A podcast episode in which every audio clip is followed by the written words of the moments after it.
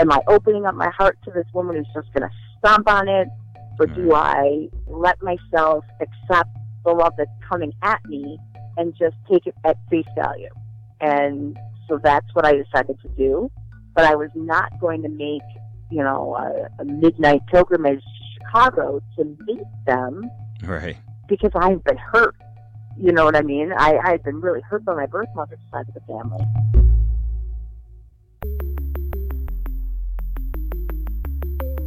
Who am I? Who am I? Who am I? Who am I? Who am I? Who am I? Who am I? This is Who Am I, Really? A podcast about adoptees that have located and connected with their biological family members. I'm Damon Davis, and on today's show is Megan. She called me from Minneapolis, Minnesota. Megan grew up in an affluent suburb of Chicago and was comfortable with her adoption, but curious about her start in life. When she met her maternal relatives, things went well until her aunt shunned her for her addiction recovery.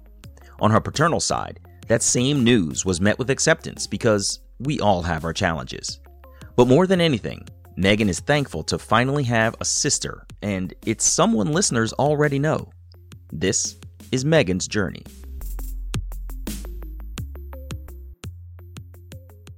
Megan grew up in Beverly, an affluent neighborhood on the south side of Chicago. She's the oldest of three children in her family, all adopted, raised strict Irish Catholic. Megan says she was told she was adopted from as far back as she can remember, and it was something to be proud of. I remember my mom um, telling stories to my younger brothers and myself about how she had prayed to God and God blessed her with three beautiful children. And it sticks in my head. The neighborhood I grew up in, there were a lot of adopted children. So we knew, we knew and initially we knew we were different because it was brought up to us, oh, those aren't your real parents.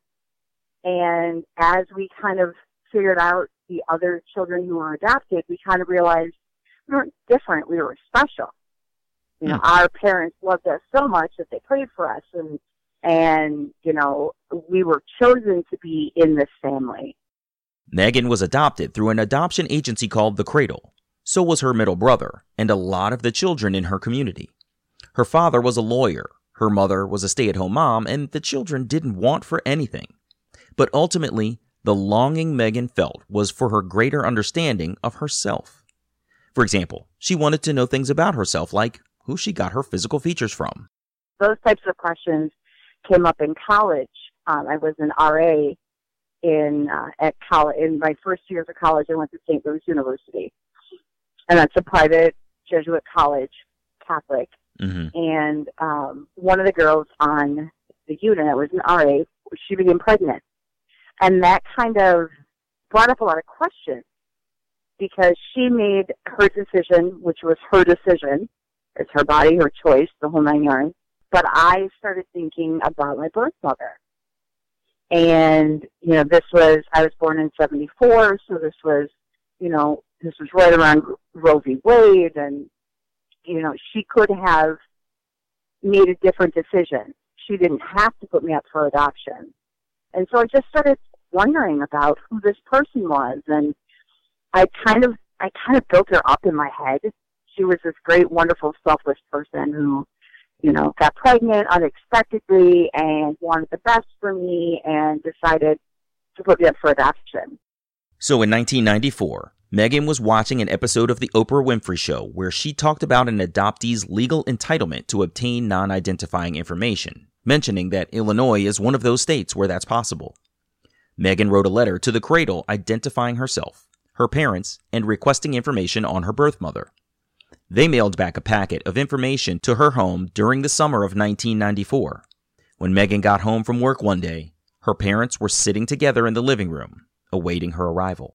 And my dad said, Megan, is there something you want to tell me? Something you want to ask me? And I'm like, oh my God, what did I do? Her father pulled out the envelope and asked again if there was anything she wanted to ask them. She really felt like she was in deep trouble because she didn't tell her parents that she was launching a search. I didn't tell them that I was doing this. This was this was something I did, and I didn't want to hurt them. You know, I, I didn't want them to think that I didn't love them anymore. You know, that I, that, that because I was searching for this information that it meant that I loved them any less.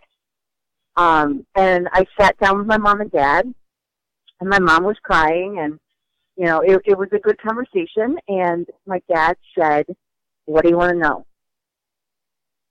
And I, I just told him, I said, I want to know who she is. I want to know do I look like her? You know, I just have all these questions and I rattled off this list of things that I wanted. And he said, well, I can help you with one thing. And I said, okay. He goes, do you want to know her name? And I was like, uh, it was a private adoption. Like, my adoption was closed. It says it right in that paperwork. Well, my dad was a lawyer. And he happened to know the lawyer who worked at the adoption agency.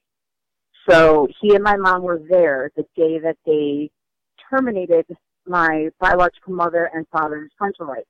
So he heard the name, and it was an odd name. It wasn't, it, you know, it wasn't like Smith or Jones. It was a unique name. Right. And so he remembered it. All those years he remembered it, which is ironic now because my father passed away from early onset Alzheimer's disease. Oh So, wow! at So the that time, information could have left yeah. him. Wow. Absolutely, absolutely. Megan was 20 at the time of that conversation. She told me she also hadn't spoken with her siblings, who were adopted, about her desire to search. She didn't want to spark a bunch of searches and make her parents feel badly. I circled back to something Megan said before that her neighborhood was affluent and there was a large population of adopted children in it. I asked if she thought there was a correlation between that collective affluence and the rate of adoption in those neighboring families, and she said yes. We chatted about how much it can cost to complete an adoption and the business that adoption has turned into in many cases. It's not something that a family that is completely loving and would be tremendous parents to a child are able to afford. No matter how you adopt a child, it's a wonderful experience, Mhm. but it's unfortunate that, that those without me, the means to afford it financially are unable to do what other people that happen to have thirty thousand dollars lying around are able to do. Yeah. Does that make sense? Yeah, absolutely. I mean, the idea that a person could have, you know, m- most love in their heart, the most altruistic vision, and no financial means to complete an adoption versus somebody who, as you know, I've interviewed on the podcast many times, parents who are not fit to be parents, but are in a position of affluence and can afford it, end up with um, more than one child in many cases, and sometimes those look at my children look are at my miserable. sister Amanda. hmm I mean, look what she went through. Right? My heart Right. breaks for her. Did you hear that?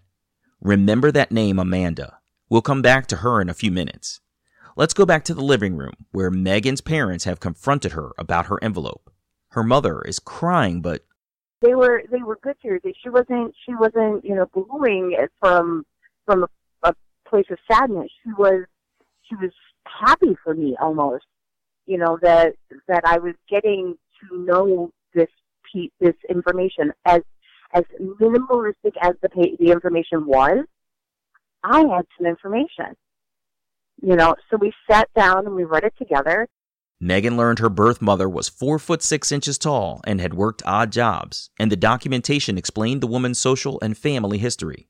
But what shocked Megan the most was it said that I had a half sibling. It didn't say brother or sister. It just said I had a half sibling who was placed for adoption in 1978. And so, you know, instantly, in in addition to, well, who, you know, who are my bi- biological parents? Well, holy shit! Now I have a I have a sibling. right, mind blown. Oh crap! Yeah. Right? Like, okay, holy shit! Number one, number two. Um, why didn't anybody notify my parents that I had a sibling? Okay, now let's talk about Megan's sister Amanda. You've actually met her already. She was episode 71 last season called I Would Give Anything to Hear His Voice. She talked about her mother. I hate to say this because I don't. I'm not trying to paint any negativity about her, but she was a go-go dancer and a dwarf go-go dancer. I don't know. Right. I don't know if I could forget that. and her birth father. I want him to contact me when he wants to be a part of my life or get to know me. But it still hurts because I talk to his brothers all the time, and I, it's like, why can't he just pick up the phone and just call me?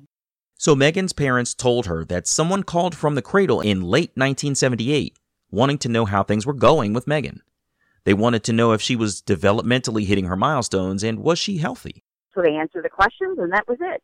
No one ever said, "Hey, Tom and Rita, guess what? She did it again. You, you want another kid?" No, that it never even came into question. And my dad was he was upset. He's, I God, if they would have told us, we would have taken we would have taken that child in. Wow.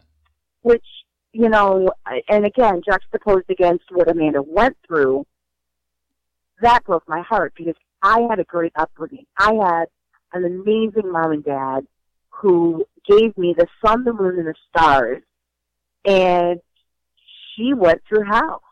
And it was, it was, there was almost, there was a little, there was a little bit of guilt there when I finally met her and I heard all of the stuff that she had gone through that, that I wasn't that she wasn't able to have the same upbringing that I did and all the opportunities that I had.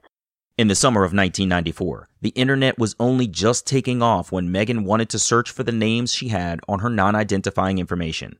So she called 411 to get an operator and some information. The operator was super nice, and Megan ended up downloading her entire story of adoption, receiving her non identifying information and her parents' names, which were unusual names. The operator was looking up the names as Megan spoke, and she agreed those names were unique. Since there was so few people with that name, the operator was able to give Megan a handful of phone numbers. And I got off the phone, and there was, I didn't even skip a beat. I just went to the first number.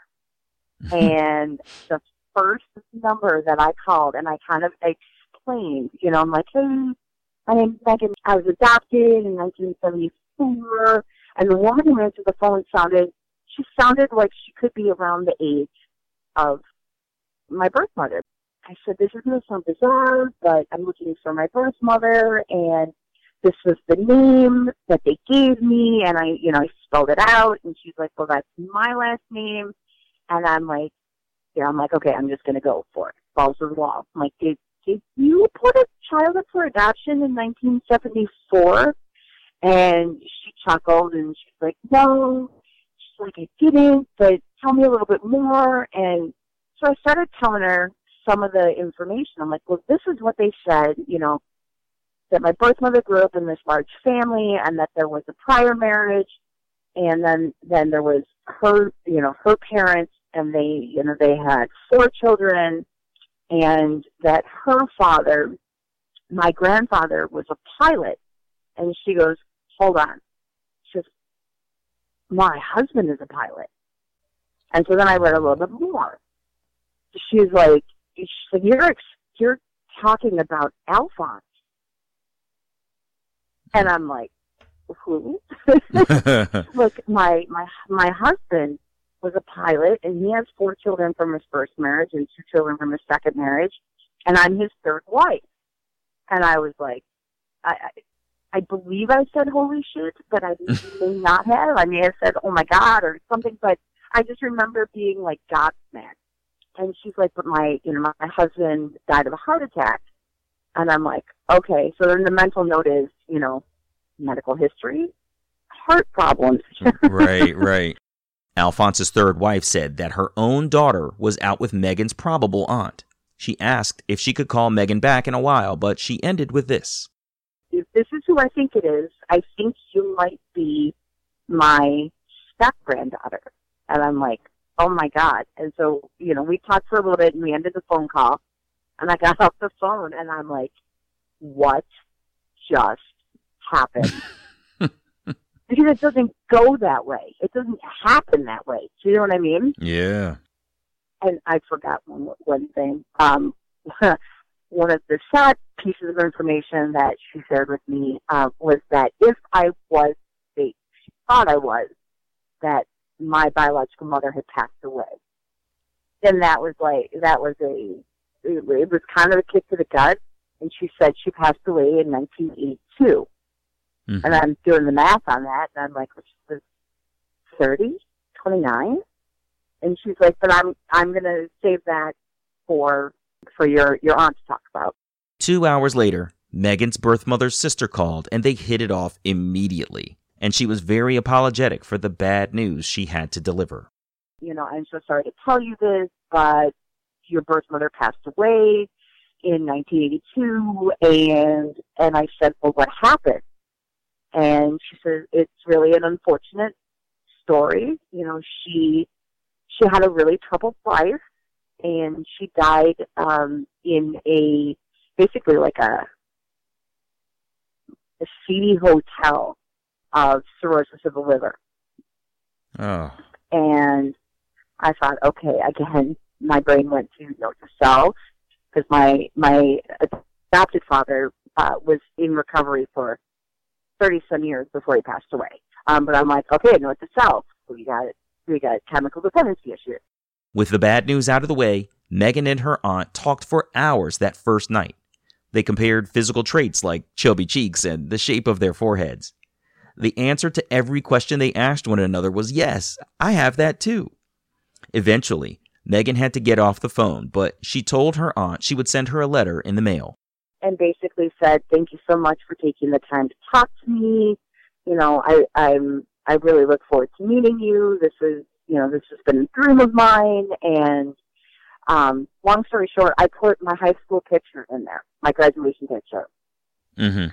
And the way she told it is she got into her building that day, got her mail, and was opening up the letter in her elevator at work or at home, excuse me. And she had somebody staying next to her, and apparently she said something like "Whoa," and um, she explained what was going on to the person in the elevator, and the lady said to her, "Well, there's no blood test needed, sweetie, because I look identical to this person. I look identical to this aunt. Like, I mean, it's, it's we are we are clones of each other, and it, it's scary because when I did, you know, she called me that night and said, "My God, you know, we look identical," and then that turned quickly into, "I want to meet you," and so we agreed that I would come down and meet her.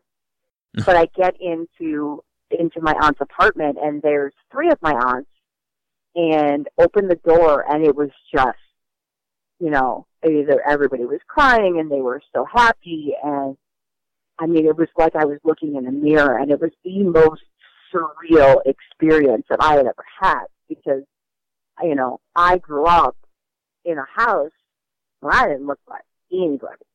Wow. Never was it. It was never used against me. You know what I mean? There wasn't a. It wasn't a negative. Yeah, but just- you you notice those things, right? You you you. Uh, yeah. Yeah, it's a it's a relatable Exactly. factor between people, and when you have three adoptees, I I believe you guys were not biological to each other. You automatically are going to be missing some common traits, and it's just noticeable. Right. During their reunion, Megan showed her aunts her non-identifying information, revealing details they didn't know. I showed them the letter and I said, apparently, you know, she had another child and they were just, they knew about me. My biological grandmother, so my maternal grandmother went to the hospital when I was born. Um, my, my birth mother lived in a home for unwed mothers and I was delivered in a hospital that was run by, um, um, the Salvation Army. But my maternal grandmother went down after I was born and she saw me and she held me. And, and I did meet her before she passed away and she told, you know, tells the story of driving rain on the day, the night that I was born and she went and saw me and she held me and I had this little tuft of blonde hair and, you know, she so desperately wanted to keep me, but she was in the middle of a divorce from my maternal grandfather Oh, and she didn't think it was fair for her to raise me knowing that I could go to a two parent home. So she, again, another selfless decision. You know what I mean? She wanted me to be raised by two parents. And she kept, when I met her, I flew down to Florida to meet her, and she apologized so many times. I'm so sorry I didn't keep you. I'm so sorry I didn't keep you. And I, I said, you know, I, I, I called her grandma and I said, Grandma, there's, there's no hard feelings here. I grew up in a, I grew up in, in a loving family. There's, there's nothing to be sorry about. I'm just so glad that I got to meet you. Megan told me she spent holidays with her birth mother's family for years until she moved away from Chicago. Before Megan moved, she was in law school. A week before she graduated law school, she got a call from her birth mother's aunt, her maternal great aunt. Her great aunt told Megan that she had received a call from a woman who believed she was her birth mother Barb's daughter, Megan's half sister, Amanda. Megan said, growing up in a family with only brothers, finding out that she had a sister was like a Christmas gift. She was ecstatic because the only mechanism she had for reaching out to this unidentified sister was to leave an open letter in her own file at the cradle six years earlier. When Megan and Amanda finally connected by phone in June of 2000, they also talked for hours. Megan shared what she knew about their birth mother's family. Luckily, law school graduation was still a week away, so Megan and Amanda arranged to meet that Friday. Amanda drove from Milwaukee, Wisconsin to Chicago, Illinois with her husband and her children, who were close in age to Megan's daughter. All of Megan's family was present, from her mother to her uncle and aunt, grandmother, and even her ex husband and his parents, because they all knew how important this was for Megan. I ran out to the car and I gave her the biggest hug I think I've given anybody in my life and cried and cried. Um, and she and her husband came in with the boys and I introduced everybody, and we just we sat and talked for a couple hours, and we kept looking at each other. I mean, we don't we don't look alike per se, but there are similarities. A few months later, Amanda met some of her birth mother's relatives. Megan describes how things went down in a similar way that Amanda explained them to me herself. They met, some of them met Amanda, and I think, I think, again, I don't know this to be true, but I think Amanda might have come in a little too hot, mm-hmm. if that makes sense. Like, mm-hmm. she was, you know, growing up in the family that she grew up in, it doesn't surprise me that she longed for a close family relationship with her biological parents. Absolutely. Yeah. Doesn't surprise me one bit. But I think they were taken aback because I didn't come in like that. I was I was super happy to meet them and over the moon. But I wasn't. Do you know what I'm trying to say? Like I was not. One I, I, one I person comes in with the cautious optimism, and mm-hmm. and then perhaps the other one comes in with the overt, over the top excitement, enthusiasm, and you know whatever. Yeah, there's just a difference Correct. of approach.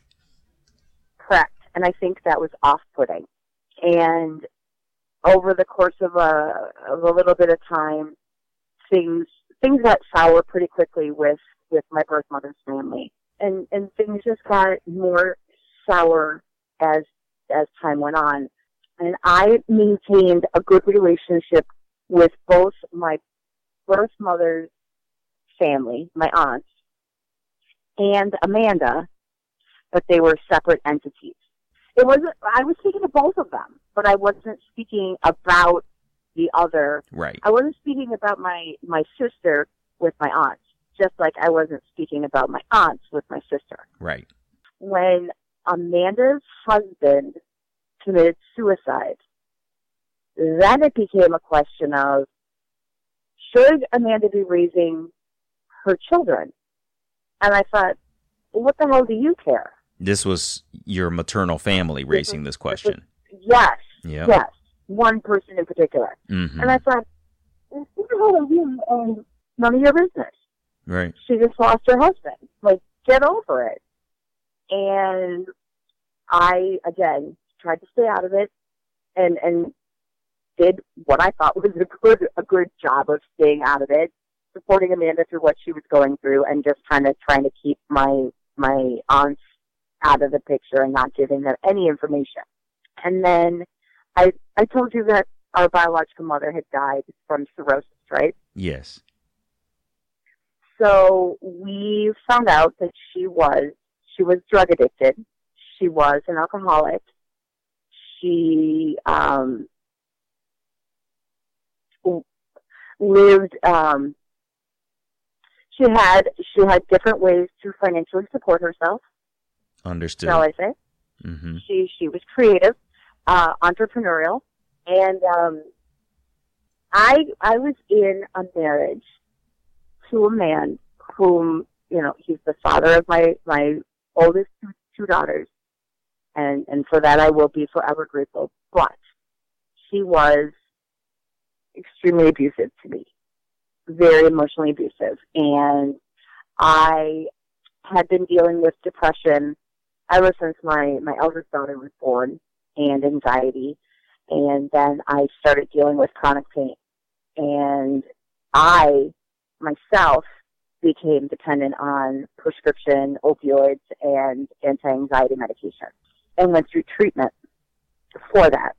And then my now ex-husband said, either you go through treatment, this was in December of 08, either you go through treatment or I'm going to divorce you. And of course, when you're the victim of abuse, you're like, oh my God, I can't live by myself and I'm going to do whatever he wants because I want to make him happy and blah, blah, blah.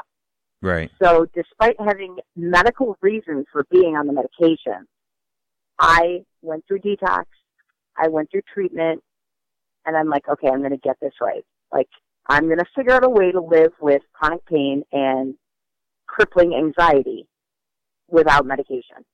Wow. It's an easy task, right? Yeah. Good for you. So, so you say, what's not an easy task? Huh. But I didn't tell my birth mother's family that I was going to treatment. I was embarrassed, you know, and I didn't tell them. I went to treatment. I know that my aunt called a couple times. I didn't answer the phone. I didn't return her phone calls. I was embarrassed. I was ashamed. You know, it, it was there's a there's a certain um how do I put this? There's a there's a perception when you say, you know, I'm an addict. It, it's not a good perception. hmm Even though I can say I'm an addict in recovery, there there's the in recovery doesn't matter if you've got someone who's going to pass judgment on you for being an addict. Right. The first part of the And- sentence is what registered, not the second part. Right. Exactly. Yeah. Exactly. I just heard someone say something very astute recently about that whole thing. I'm sorry to cut you, but they said, you know, No, go there- ahead. there's a judgment that comes with people suffering from addiction because it's interpreted by the broader populace as a moral issue within yourself that you don't have Mm-hmm. the moral fortitude to say no to something when in fact You're it's weak. quite the opposite. It's that the things that you have ingested, either prescribed or otherwise, are actually chemicals that impact your brain, and your brain being an organ, your organ is no longer able to function correctly. And therefore, it's not that it's a moral issue, it's that you literally have a chemical problem with the It's thought processes. Yeah, it's a disease. That's exactly, right. It's a disease, just like you know. Would you judge me because I, you know, I, I'm not, but you know, would you judge me if I'm diabetic, or would you judge me if I have cancer? Those are all diseases. Exactly. You know what I mean? And and I honestly, before I went through what I went through, I didn't understand that. I knew my my my dad was an alcoholic, but I didn't understand what that meant. Hmm You know, and then to know my dad my dad was an an alcoholic with you know 35 years of sobriety. What an accomplishment! About six months after Megan got out of treatment for her addiction, her husband divorced her anyway, and he took her birth mother's family with him. They maintained a relationship with her abusive ex husband and her daughters. In 2017, Megan's oldest daughter moved in with her, so her maternal birth family cut that daughter off too because of her reassociation with her own mother. it's all unfortunate. Um, you know, I I had some stumbling blocks coming out of, of early sobriety just because I had all these life changes coming at me, and I'm like, Sure. I don't know how to yet. Yeah. Um, but I've been sober since 2011, so Excellent. coming up on um, yeah, coming up coming up on uh, eight years. Good so- for you. Um, Yeah, and I'm really, you know, I'm really proud of that. Um, I've I've gotten remarried. I have two more kids and an amazing husband who is um, a genealogist. And Really? when I kind of told him what what I went through, yeah, he was like, "Oh, we got to do DNA testing, and you know, don't you want to find who your birth father is?" And I, I'm like, "Not really," because to me, the birth father is this little bit of information I had again, epileptic, cook. But but he, you know, in my mind, he had Electro High died. Mm-hmm. And um, so I was kind of like, yeah, I'm okay with that. Megan said her husband Ed lives and breathes genealogy, so for Christmas in 2017, he offered to buy her a DNA test, and to his surprise, she accepted it. But she finally arrived at the conclusion that maybe this guy had a story too. Did he even know about her? She did the test, and the results came back with what looked like first cousins. But Megan was too fearful of heartbreak to reach out for herself, so Ed sent out a few emails on her behalf. He told the recipients that he was a genealogist, his wife was adopted, and he was simply working to help her put the pieces of her past together. For a while, they didn't hear anything. In April of 2018, Ed got an email from Megan's paternal aunt, who was given Ed's information by her own son, Megan's cousin. Megan had drafted a long letter explaining who she was, that she had a great upbringing and was looking for the last piece of her puzzle to make her feel whole, and basically, I come in peace. I don't want anything from you. I just I just want to know where I came from. Her paternal family distributed the letter throughout their family to seven siblings on her birth father's side. One evening, Megan was driving to a treatment center where she shares her personal journey of addiction recovery. She said she does so about every three months with the hope that something she says will help another addicted person who is still suffering. On the way to the treatment center, her aunt wanted to talk, but she was almost at the center, so Megan asked if they could talk during her hour long drive back home. So I called her back and I had zero expectations. And she was hysterically crying on the phone. She's like, I can't believe I'm talking to you. And, you know, come to find out that my birth father was um, a gentleman who was, he had no more than a, I think it was fourth grade education. Hmm. In retrospect, they think he was, he had au- autism, never had any children, you know, lived with his mother, so my paternal grandmother, his entire life, you know, and, and she, she said, I'm so sorry. I think you're Skip's daughter, or, uh, yeah, I think you're Skip's daughter, but I'm so sorry to tell you that he passed away in 2011. Mm. And I thought, okay, so I'm, I'm taking in the information that my aunt is super excited to meet me and, I and the siblings want to meet me and they think this is the wildest thing in the world, but juxtaposed with the fact that my biological father was dead. And Yeah. not only was he deceased, but he was never able to live independently. He was, at, at the time, you know, my, my aunt had said, I think he was autistic because there are other family members on that, on my birth father's side of the family who are at differing levels of autistic, you know, somewhere on the spectrum. And she, you know, she and I talked for forever and I got off the phone and she's like, you know, I just want you to know it. I love you. And I'm like, holy crap. Am I opening up my heart to this woman who's just going to stomp on it? Or do mm-hmm. I let myself accept the love that's coming at me and just take it at face value? And so that's what I decided to do. But I was not going to make, you know, a, a midnight pilgrimage to Chicago to meet them Right. because I've been hurt. You know what I mean? I, I've been really hurt by my birth mother's side of the family. Uh huh. Megan took it slow and just got to know her aunts over the phone. One of them agreed to do an ancestry DNA test. Megan offered to pay for it, but her aunt said no. She wanted to do the test herself anyway. The test confirmed that Megan was her niece, so she was definitely Skip's daughter. One Saturday, before her eldest daughter shipped off to Marine Corps boot camp, Megan met her paternal family for the first time. I didn't want to rush to meeting them because of what happened with my birth mother's family. So I, um, we had the, the DNA test done in, I think it was like April or May-ish. And so I went down the end of July. Oh, wow.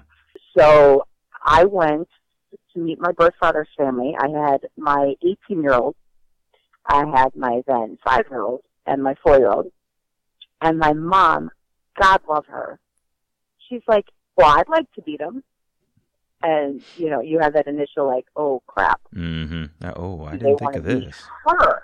Right. So I I called my aunt and I'm like, hey, my mom would like to come, and they're like, leave her alone! Oh my god! So again, it was this surreal experience of driving out there, meeting all of these family members. There must have been, I have a picture with there must be must be 30 people in the picture, Mm. and they all showed up, and you know they're all crying, and you know Skip would be so proud of you, and you know Skip Skip would have loved you, and they told the story, which I I found shocking. So my birth mother, again, woman of loose morals, whatever Mhm. you want to call her, you know, she, whether or not she took advantage of of him, I don't know, but she came barreling in to my paternal grandmother's house and basically was like, Skip and I have to get married. And again, she had a reputation in this in that city of being a woman of loose morals. And my grandmother basically said over my dead body, "Get the hell out of my house. My son lives with me. Goodbye." Never, she never said I'm pregnant. She was just like, "Skip and I have to get married." Wow. So that part never came out. My my my birth mother just left. Megan said her mother was really brave for going to meet their family, and they were happy to meet her and glad for all she had done to raise Megan. Now, remember when Megan had the problems on her maternal side when she told her aunt she was an addict in recovery? Well, she divulged the truth to her aunt on her paternal side, too. Megan doesn't remember how the subject came up, but but I mentioned it to my aunt, and I'm like, you know, I I just want to be honest with you. Um, I think because I was afraid of getting rejected again for not being honest, mm-hmm. like I was with my birth mother's family. I said, you know, I'm in recovery. I have, you know, I, I have seven years clean, and you know, I I just need you to know this. And and she's like, honey, we all have our issues. She's like, I've been sober since, and I can't remember her date, but she's been sober forever. But she too dealt with addiction, struggled with addiction. Wow. So it was like I, there there was no judgment.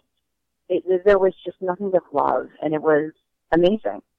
Yeah, that must have been really refreshing, given how that honesty turned against you in the la- the last time you Mhm. openly admitted it. Absolutely. Wow. So it, it it was amazing, and I'll tell you, I want nothing more than for Amanda to meet them. hmm Um, I know they want to meet Amanda. Part of me feels guilty that, again, I've had all of these good things happen. I had a great upbringing. I had fabulous parents. I had, for a period of time, a really good relationship with our birth mother's family. I found my birth father's family, and they've been nothing but wonderful. And Amanda has had struggle after struggle after struggle she was not raised by the nicest family in the world. Nope. She, you know, she, her father was amazing, but every, you know, her mother was absolutely not. Our birth mother's family rejected her from almost word go, and she's got a similar situation with her birth father. You know, her birth father's um, brother has been very nice to Amanda, but she was rejected by her birth father. Her birth father knows she exists, but for whatever reason doesn't want that relationship, whether Yeah. it's, you know, a dirty secret or whatever. So, you know, I have felt, I feel guilty because I've had, by and large, positive experiences, you know, and, and, you know, part of me wants to just click my heels and give Amanda what she deserves. I mean, we all deserve to be loved unconditionally and welcomed and not ashamed of, you know, but not being shamed for our past. I can't give that to her, but I can love her. You know, she's she's my sister, Mm-hmm. and she'll always have I'll always have her back. She'll always have my my support. That's really So awesome. maybe my maybe my birth father's family will adopt her in, in in their own way. Mm-hmm. Oh, they sound like awesome people. God, what a Yeah, crazy set of adventures you both have been Right. on. right. Unreal. Unreal. So you're doing okay now. You're you're in recovery. You are I'm in recovery. in solid relationships. Mm-hmm. hmm That's excellent. I have I have four amazing kids. I have I have three kids who think I'm on the moon. I have another child who, for whatever reason, she just she she's getting messaging from her from her father that you know uh, I'm quote unquote nothing more than an addict. Do you know what I mean? So that she she's been getting negative messages from him, and she will have to get to her own place in her own journey yeah. where she can see that there's a difference between active addiction and recovery, and even if there wasn't a difference between active addiction and recovery, it's a disease, Right. you know. And and would you shun somebody who has cancer? No, Right. you would you would rally the troops around them, and you would you know do whatever you could do to support that person. So she'll get there. I, I don't have a question about that. But yeah, no, I'm I'm in a great spot, you know, and I I finally have that that puzzle has finally been completed. That's awesome. Wow, that's really Yeah. cool. I'm super happy for you, Megan. Congratulations on reaching this Thank point. you. That's and not Thank everybody you. gets there, but you've been through a lot. No, No. And and you know, it, it, I said I didn't get here easily. and I didn't get here overnight. I did an awful lot of therapy. I mean, I still I'm still in therapy. You know, I I still have abandonment issues. I still, you know, I still struggle with anxiety and depression, and it's a struggle. But if you put the work into it, and my sobriety and my mental health are are issues that I will always deal with but I can say I'm an addict in recovery. I'm, you know, someone who struggles with mental health, but I'm in recovery. I, you know, I'm in a good place, and you know, there, but for the grace of God, I will continue to be in a good in a good place. Yeah, absolutely. Thank Mm-hmm. you so much for sharing your story, Megan. I appreciate it. No problem. You're very welcome. Take care. All the best to you, Uh, okay? Thanks, Damon.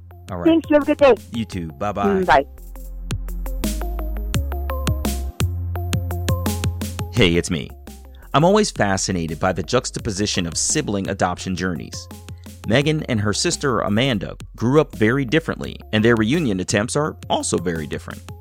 In Megan's case, she reached the point of playing a neutral role between their maternal family and Amanda, eventually committing to a closer tie with her sibling. I was glad to hear that Megan was able to get some details about her birth mother and father despite missing the chance to meet them in this life. But most importantly, I'm really glad to hear that her recovery continues and her family are supportive. I know this is Megan's story, but I wanted to share an update on Amanda. I texted with her off and on after her interview in August of 2017 about her burning desire for her father to just acknowledge her and pick up the phone.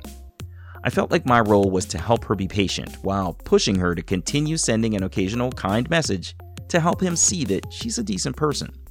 Well, over the holidays in 2018, I received a jubilant text from Amanda that it finally happened. Her birth father, Ron, called her and they spoke on the phone for three hours. She said that her favorite part of their conversation was his lament that if he had known about her, he would have done the right thing. In the end, I'm just glad to know that Megan and Amanda have each other as sisters. I'm Damon Davis, and I hope you'll find something in Megan's journey that inspires you, validates your feelings about wanting to search, or motivates you to have the strength along your journey to learn who am I, really?